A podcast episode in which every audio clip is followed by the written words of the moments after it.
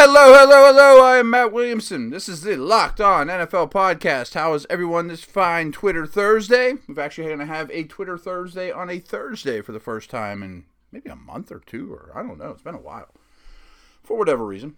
Um, one note, you know, yesterday we talked about AFC East over under, and we were talking about Janoris Jenkins a little bit. Since we recorded, it came out that his brother, who was at the New Jersey home, uh, was arrested. So, kind of as we guessed, for football reasons, I don't see this affecting Jenkins or the Giants.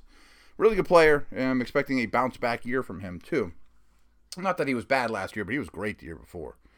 Um, real quick, a little house cleaning notes. And really, the biggest topic that I've had on Twitter the last 24 hours is concerning the show when I insert the ads, this is a so first off, I apologize. Uh, as the first I heard of it was last night that when I insert the ads, you guys know I'm far from a technical wizard, but when I use our megaphone platform, it's the name of the, the company that we use. I just go and there's a little gap when I don't say anything, and I put ads in. You know, insert ad here, blah blah blah blah blah. And I guess when you guys listen to it, it blows your doors off. you know that it's much much louder than the conversation we're having now. So I did some homework on this issue, and I apologize again. I mean, I, I all I have told you, all I do is listen to podcasts, and if I was sitting there with my earphones on on the treadmill or mowing the lawn or whatever, and all of a sudden it spiked right in my ears, I would not like that either. So. Um, I kind of wish you guys would have mentioned it earlier. Maybe you did and I missed it. I do get a lot of Twitter mentions. I can't read all of them. Um, but so I made a very, very simple and small change for this show please write me back and say better or fixed or dude, it's the same. You still have the same problem. Just give me some feedback on that. And speaking of feedback, and I haven't asked for it in a long time, and I'm not the best self promoter in the world, and I'm finding that out with my website, that go to iTunes, drop me a, a, note for, you know, give me a rating on Locked On NFL. It's, it's been a while since I've asked for that. There hasn't been a lot lately. I just checked the other day. Um, so that there's that. I know, no big deal. So we are going to go through Twitter questions, as I said. But first thing I need you to do though is to give me a uh, a little feedback and and let me know on that situation as well with the the advertisements. Um, one little note is I just started a dynasty draft, and this is a super flex league where you can start two quarterbacks. I'm going to give you the results of that when it's done. It'll probably be like a week from now or so. Might be something you guys kind of get a kick out of. And, and even if you're not into fantasy or dynasty, it'll show you the players that I value for the long term, you know, in balancing now and, you know, for the future. My man Go Pats asked me, Matt, regarding NFL top 100 Brady Rodgers situation, he agrees that Rodgers is the more special QB, wow throws, mobility, arm strength. But is he truly the best QB in the game? I'd take A Rod as my Madden fantasy QB, but Brady to win a huge NFL game with everything on the line. Thoughts? It's hard to argue against Brady, and I and I really did say this in this conversation. There's a couple QBs in all time that if we lined them all up and we're picking teams that I think would be on my team more often than not. And Rodgers leads that list. Marino's probably second. Where the obvious first pick in the draft is Brady. And I kind of made that Gretzky Lemieux comparison the other day. I think this all sounds like Brady bashing, but it's not. I mean, his he's the goat. He's been amazing in big games. I told you guys about his his winning percentage. He's won 233 out of 288 starts. I mean, it's insane. I mean, uh, to say anything bad about the guy is unjust and, and not true. I'm just smitten with Rodgers, and I've never seen anyone like him, and I'd prefer him as my quarterback. I also think Brady has gotten much, much more help from his coaching staff, scheme, whatnot, where Rodgers is asked to do more. Again, that makes Brady sound crappy, though. I mean, Brady's an unbelievable guy at the line of scrimmage and all those mental things, and he's able to do all that. I mean, he does everything. He is the they're both absolute locomotives pulling a very long train. but Brady's scheme has been more quarterback friendly over the years, and that's more of a knock on what's going on in Green Bay. I mean, Green Bay is more of a Ben Mac, like we talked about the Giants last yet last yesterday. You know that it's more win your one-on-one matchups, and that's hard on a quarterback. So I hear your point. You know, I mean, if I have one game to win a Super Bowl for the, you know, for my mortgage, maybe I would take Brady. But if we're picking up teams and we're drafting guys and who do I want, I'd really have a hard time not taking Rodgers. And that means, and, and that's including Elway and Montana and, you know, anyone that's ever played the game. Okay. Lee Wisniewski asks, any players in a contract year, and he, he always chimes in, so thank you, Lee any players in a contract year that you could see stepping up their game or having a big season? Um, I just pulled up a list of just a random one of top 25 guys uh, for free agency next year.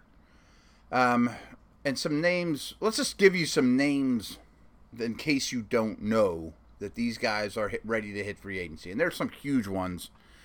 First, though, actually, before we do that, I do think there's some validity to this question. You know, I'm not like making light of what Lee said, but I I think players might lay it on the line a little bit more whenever it's their contract year. You know, and it's just human nature. I think we all would.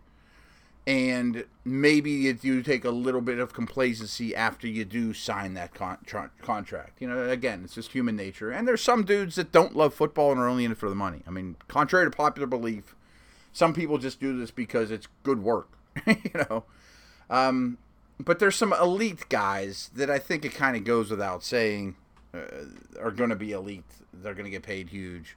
Aaron Donald, Odell Beckham, Khalil Mack, Jadeveon Clowney, Le'Veon Bell, David Johnson, Earl Thomas, Landon Collins, um, Demarcus Lawrence coming off a franchise tag, Lamarcus Joyner coming off a franchise tag, Geno Atkins, Ndamukong Suh. Trey Flowers is an interesting one from New York, from New England. I just think he continues to get better. Grady Jarrett's in that conversation too, just ascending guys on their first contract, only 26 years old. Stefon Diggs is very similar to that. Jake Matthews, Lewan. First off, don't get excited. You know, like most of these guys are not going to hit free agency. I mean, maybe one or two of those names I just mentioned are even going to hit the open market. So don't sit there if you're a Colts fan or a Browns fan or something going, oh, I'm going to sign three of those guys. And you're never going to get the opportunity to get most of these dudes. Brandon Graham, he's a little older than you think, though. I mean, he's already broke out. Brandin Cooks, Carlos Dunlap's up in age too. Tate is up in age, Golden Tate. Ezekiel Ansah coming off a franchise tag. He's one to watch, though flashed, has been very up and down. I wonder if Patricia can really get him going in a contract year and he blows up. That would be huge for the Lions, and he'd get paid immensely if that was the case. Daryl Williams is a guy that the, the Panthers absolutely have to get not get locked up. I did my top offensive tackle list, and I think I had him ninth in the league, one of the best right tackles in the league, also an ascending player. Their line's been hit hard. But one guy I kind of I mentioned I've been doing this dynasty draft. Eh, but one guy I wanted to mention though is Tevin Coleman. I worry a little bit about Freeman. He runs so hard and he's not that big and running backs don't last and interior runner gets a lot of touches that I wonder if he were to go down or quote lose a step, which I don't think is far fetched to think. And Coleman really got a role. He's a free agent this year, upcoming year I could see Coleman having a monster year, particularly if Freeman got hurt.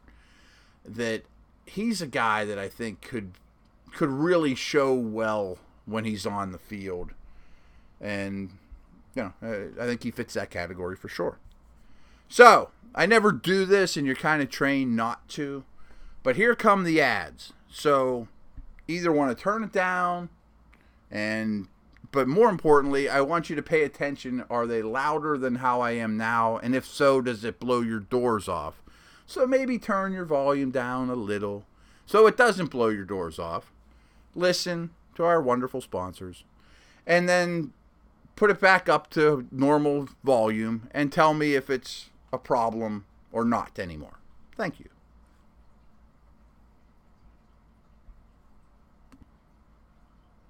All right, I am back. QB Film Room asked me, when will Davis Webb make his first start in 2018? And will the Vikings fail miserably in 2018? Hashtag letdown. Yeah, the Vikes worry me for two big reasons. Three, I wish they would have addressed their offensive line more. And it's it's not awful, but it's not great, that's for sure. Although I do like Elflein and he could get better in the second year. I wish they would have got better though on the offensive line, and I don't think they did. I'm not a Cousins believer. I think they're going to regret that decision, especially for what they paid him. I don't know. I, I don't expect him to play better than Keenum did last year. And Keenum played really, really well. So, but that doesn't mean they're going to be bad at the quarterback position. I just think that was a bad business decision by them. And I've said this a lot about the Vikes. First of all, they have a hard schedule. They have a hard division. You know, Rodgers is back. But I think they're a little bit fragile because when I did those state of the Vikings, state of the Union type uh, write ups I did for, for my site, WilliamsFootball.com, I was really shocked by their lack of depth at almost every position. Like their starters are really, really good. But if they have three, four, five injuries, as most teams do, I think it could hurt them more than it does most teams. So I don't know if they'll fail miserably, but expectations are really high, and I bet they don't quite meet them. As for Davis Webb, if you listen to yesterday's podcast, I don't expect the Giants to have a great year. But I do expect Eli to be a pretty good contributor. Like I wouldn't mind if he was on my fantasy team, and I was talking, calling him John Stockton yesterday. But it wouldn't shock me too that the last month belongs to Davis Webb, just to see get you know just so you can evaluate the guy going into next year. Because I don't think the Giants are going to win a lot of games and they might be in a similar, probably not as lucrative situation to to draft a quarterback or not. And I think that if they if they're out of playoff contention, Webb should get some snaps, and he absolutely should dominate the preseason snaps. So that's important too. So there you have it. Um, so I'm thinking maybe like the last month or so for Webb.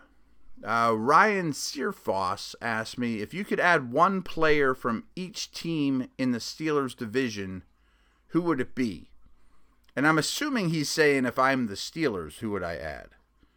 I'm going to go with that. I assume that's what you're asking because, you know, hey, we're a little bit of Steeler homerism here. We know that's true. So if I'm the Steelers and I could take any Brown, and first off, I'm going to take quarterbacks out of the mix because when in doubt, you know, I'd take Lamar Jackson, I'd take Baker Mayfield, even though I don't like Baker Mayfield, just because you get a first round quarterback, oh, even though Rudolph's still there. But I'm not going to talk quarterbacks. I'm not going to steal quarterbacks from the division. And I'm not going to look at it like this is the best way to hurt my opponent. I'm just going to look at it as this is the best way to help the Steelers. So a real easy one for me is the Browns. I'd take Myles Garrett in a heartbeat. And if I could add anyone to the Steelers, period, non quarterback, Myles Garrett would be pretty high on the list. And I'd stand him up. I'd rush him off the edge in a three point stance. But I would put Bud Dupree on the bench, and he'd be the opposite of Watt, and he'd be a terror and be exactly what the doctor ordered. So he would be an easy decision for me. Although the, the Browns have a lot of appealing players. I mean, Njoku. I mean, there's just a lot of guys you'd love to add to your squad. Ward, young guys. The Bengals, I would consider Mixon, considering I think Bell leaves after this year, but no, because of the history and his off the field situation, you know, going back, we all know about it. And running backs aren't that hard to find. I mean, you can't grabbing a running back is probably not the right decision. But the really the easy call for me with the, with the Bengals, and I've told you, I think their their defense is very underrated. Is William Jackson, who went they picked before Artie Burns. I think William Jackson is going to be a star. He's got size. He did a really good job against Antonio Brown last year. So he would be an easy decision for me. Premium position, up and comer. Not quite to the Myles Garrett elite level, but really, really close. You know, if I'm picking young corners around the league, he'd be high on my list. What Baltimore birdie do I want to add to the Steelers? And you're noticing a theme. I mean, it's kind of like best defensive player available in, in a way. But I'll take CJ Mosley. A little older than those other two. He would be my Shazier replacement. He'd move Williams to the bench more often lead the defense. Very, very solid second level player. I like Mosley a lot. He's the same draft class as Shazier. Um, that would be, again, probably a pretty easy one. Although I like their young corners, you know, and, and they have some defensive talent for sure. But Mosley would fill the need. Uh, Michael Peterson asks, "What's the best case scenario for the Chargers to replace the productivity of Hunter Henry without bringing in anyone else?" Well, I think Gates will be back. I'm not sure that has that become official, you know, and I think he'll catch some touchdowns and be okay. Maybe they could trade for a guy at some point at that position. But Mike Williams comes back. I mean, to me, that's the easier answer. Is you play a lot of three receiver sets.